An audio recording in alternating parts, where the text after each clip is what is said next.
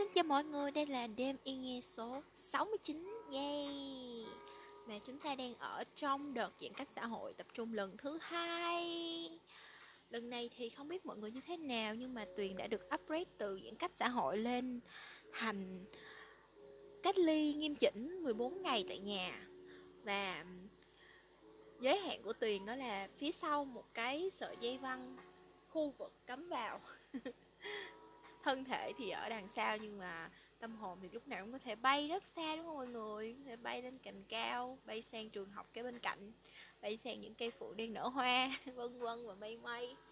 À, tâm trạng thì hơi stress một chút xíu trong cái lúc này bởi vì thật ra thì mặc dù là mọi thứ đều đầy đủ đồ ăn thức uống đầy đủ work from home có thể giao tiếp với xã hội bằng social life bằng ờ, tất cả các công cụ meeting. Tuy nhiên thì vẫn cảm thấy đâu đó sự tù túng trong người. Và uh, để để cho tuyền bớt buồn thì bạn của tuyền đã gửi cho tuyền rất nhiều những quyển sách để có thể đọc trong những ngày cách ly này. Và tất nhiên phải chia sẻ điều đó với tất cả mọi người rồi đúng không nhỉ cho nên ngày hôm nay sẽ là một quyển sách mà nó mới được xuất bản. Và nói cũng cũng nói về covid luôn. Đây là một uh, quyển gần như là tự truyện của bác sĩ ngô đức hùng nhật ký covid và những chuyện chưa kể. Bác hùng này thì là người viết để yên cho bác sĩ hiền. Cho nên là uh, giọng văn thì cũng rất là hóm hỉnh và mọi người đã biết đã biết đến bác rồi. Thì đây là một trong những cái góc nhìn từ chính những người tuyến đầu tham gia cái công cuộc chống covid và uh, những cái thông tin mà đôi khi là chúng ta không thể thấy được trên phương tiện truyền thông.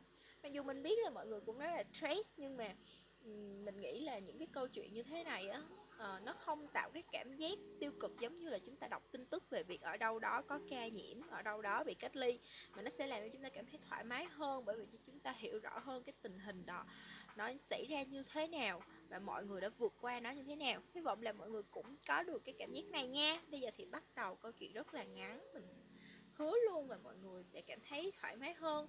Nếu còn thời gian thì mình sẽ đọc thêm một câu chuyện khác.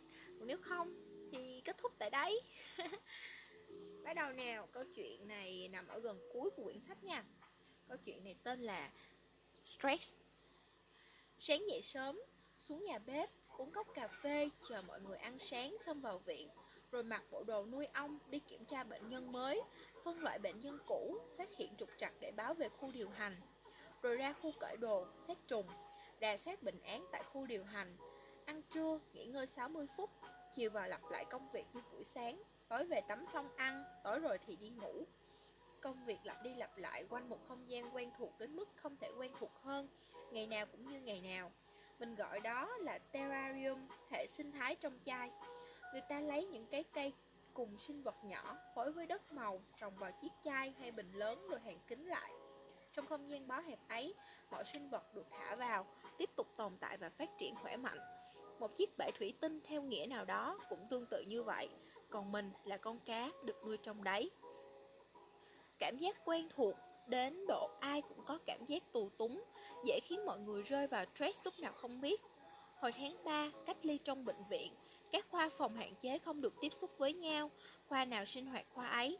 Mấy anh em bác sĩ chỉ quanh quẩn ngoài bệnh phòng, phòng sinh hoạt chung và phòng vệ sinh. Lúc kéo vali vào viện, mình kịp nhét được quả tạ tay 5kg để tập cho đỡ buồn. Hành tráng thế mà chẳng động đến được mấy hồi, chả béo ú ra. Nhớ được quả tạ 5kg vào thì quên bén mất đóng quần áo lót ở nhà. May mà cầu cứu được cô bạn gần nhà đi mua rồi gửi vào cho Không thì toi, rất toi. Lần này bàn giao bệnh phòng cho tour trượt sao xong Ông anh cũng đứng lên cửa sổ phòng sinh hoạt chung Nhìn ra vườn cây trước mặt Bần thần không biết nghĩ gì. Cả bọn mặc cảm cắm cúi pha Cả bọn mặc kệ cắm cúi pha cà phê uống với nhau. Đến ngày thứ năm chợt quay sang lão bảo Mấy ngày nay tao đếm vẫn chỉ có 5 cái ô tô chúng mày à. Mình trố mắt bảo, Phong tỏa bệnh viện có ai ra vào đâu mà xe chả đứng yên? Ông anh chẹp miệng Ờ nhở, tao quên. Mình vỗ vỗ ông ấy, Bây giờ vẫn đủ 5 cái là tốt rồi, Bao giờ thầy thấy chúng nó nói chuyện với nhau Thì bảo em Em cho thầy uống thuốc. Khi ấy còn chưa phải mặc áo nuôi ong nhiều và dày như ở Hải Dương bây giờ. Việc hạn chế tiếp xúc với nhau mỗi người một việc, kèm mặc áo nuôi ong suốt cả ngục buổi, muốn nói gì cũng phải gào lên mới nghe rõ. khả năng giao tiếp giảm đi rõ rệt. Ngồi đợi một mình như những ngày mưa thân nhưng những ngày mưa xuân thật khiến tinh thần trùng xuống. Mình phải bài trò giết thời gian và đỡ buồn những khi rảnh. Sau sàn nhà, mỗi ngày hai lần được lau bằng thuốc sát trùng bóng loáng như gương. Mỗi bước chân kêu lên kim kít, tìm không đâu ra con kiến mà chăng, chúng chết ráo hoặc bỏ chạy chết cả. Mình phát hiện cái giá phía sau tủ đồ có bốn đôi dép tổ ong, vậy liền lôi ra từng cái, đem ra đếm lỗ trên quai dép. Nhưng những ngày ở viện giả chiến, mình nhận ra dép tổ ong mỗi cỡ có số lỗ khác nhau. Dép trắng có lỗ hình lục giác, dép xanh chàm có lỗ hình quả trám. Cơ bản các lỗ có kích thước giống hệt nhau nên số lỗ trên dép to sẽ nhiều hơn lỗ trên dép nhỏ. Dép trắng đi êm chân hơn, nhựa dẻo truyền thống hơn. Lâu ngày lên nước màu vàng thần thánh, bưng bẩn, không bao giờ cọ sạch được. Lại không bị thối chân như dép xốp. Trước cửa phòng thay đồ có cây nhãn già khẳng khiu, vỏ nứt nẻ mốc thết thưa thưa lá, chỗ những cành đâm ngang trên thân bị cắt đi cho gọn, sùi lên nhằm mục đích bảo vệ không cho vi khuẩn gây mục nét tấn công vào bên trong, trong chúng trồi ra như những cục u. Vào ngày hửng nắng giữa tiết trời mưa phùn, cả bọn ra ngồi cầu thang, mình đố chúng nó cây này bị bệnh gì, không khí xôm hẳn lên, cãi nhau ủng tỏi. Mỗi đồng chí một chuyên ngành thi nhau phân tích dấu hiệu, triệu chứng. Cây này bị trĩ, tắc mạch, lồi cả búi ra ngoài không tuột vào được. Chỉ còn cách can thiệp thủ thuật cắt hoặc longo, không còn cơ hội điều trị nội khoa bảo tồn nữa. Đồng chí khác bảo không, nó bị viêm cổ tử cung lộ tuyến, phải lấy dịch soi tìm. Chlamydia hoặc trùng roi, gớm chết, toàn ra các bệnh đen y. Đến cây nhãn mà nghe thử được, chắc nó cũng lăn đùng ra chết vì sợ. Chỉ mong lúc ấy có đứa nào gây sự với mình để cãi nhau cho đỡ buồn. Ấy thế mà chúng nó chuồn sạch. câu chuyện dễ thương đúng không mọi người?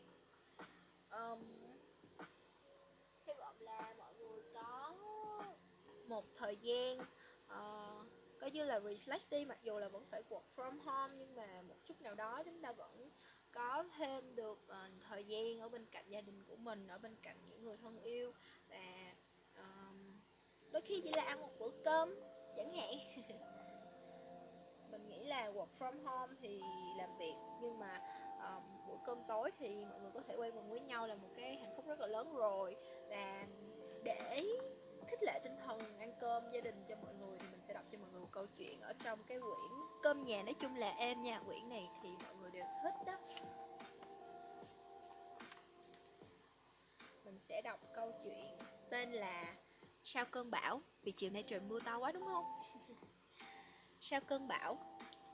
Anh đi qua một cột đèn đường, Hai hàng cây đổ, Ba biển hiệu lố nhố, Bốn ổ gà lỏng bỏng mưa đêm. Anh đi qua một cái bậc thềm, Lần đầu tiên chúng mình đứng đợi. Một chuyến đi chơi Xa ngút ngàn phố hội. Để ngủ yên trong một cái chòi khô. Anh đi qua một ngàn tấm ô Mảnh dù màu sắc bật ngửa ra vì gió. Những gương mặt người nhăn nhó Thành phố cúp điện cả rồi. Anh đi qua Một mình thôi Anh nhớ em nhiều Anh thật. Người ta chẳng bao giờ thôi tất bật Cả trước, trong và sau cơn bão này. Nhưng hôm nay Anh muốn làm thằng rỗi việc Dở hơi và tha thiết Để ôm em. Anh đi qua một làn hương êm Mùi xào nấu của nhà bên vệ phố Mùi cát, mùi mưa, mùi gỗ sổ Mùi của đường anh vốn đã quen hơi. Anh đi về tới nơi Em còn trong bếp nhỏ. Anh làm gì đứng đó Xếp bàn cho em đi. Ừ thì ăn cơm thôi Cơn bão đã qua rồi.